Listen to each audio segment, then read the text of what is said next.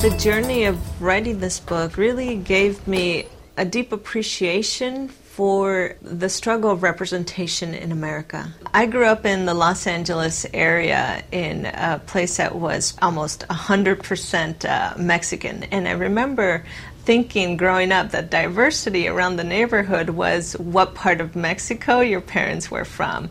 It wasn't until I moved to the East Coast for graduate school that I realized uh, that Latino ness might have a different hue all of a sudden I'd walk around the city and people might guess or people might ask me what part of Puerto Rico I was from. And it was in thinking about how amazingly different this experience of being Latino was for me on the East Coast is that I began to think about how incredibly odd that we all still belong to the same category. Someone that might have just migrated from Mexico uh, one day was in the exact same category with someone whose uh, grandparents were from Puerto Rico.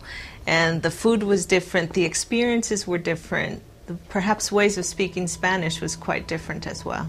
From Washington's perspective, uh, you know, they tended to think of uh, Chicanos as a real regional issue. It was something for state policy. But Chicanos realized if they could reframe their issues and not necessarily just make them Mexican American issues, but perhaps join with Puerto Ricans, then that was something that Washington now needed to pay attention to because Hispanics connoted a national minority, you know, East Coast and West Coast. It wasn't just a regional phenomenon.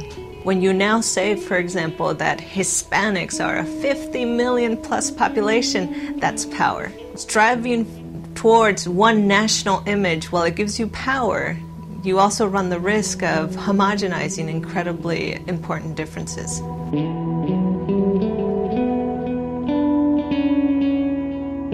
I often get the question uh, what term is better, Hispanic or Latino? The Hispanic term is mostly a sense of community through a connection to Spain. It's the notion that Latin Americans are tied culturally to Spaniards. The term Latino is mostly uh, defined as a sense of community through a history of colonization from Spain. And so the basis of unity uh, is politically different on both levels. Um, but now, many of the major uh, Hispanic or Latino institutions use both interchangeably.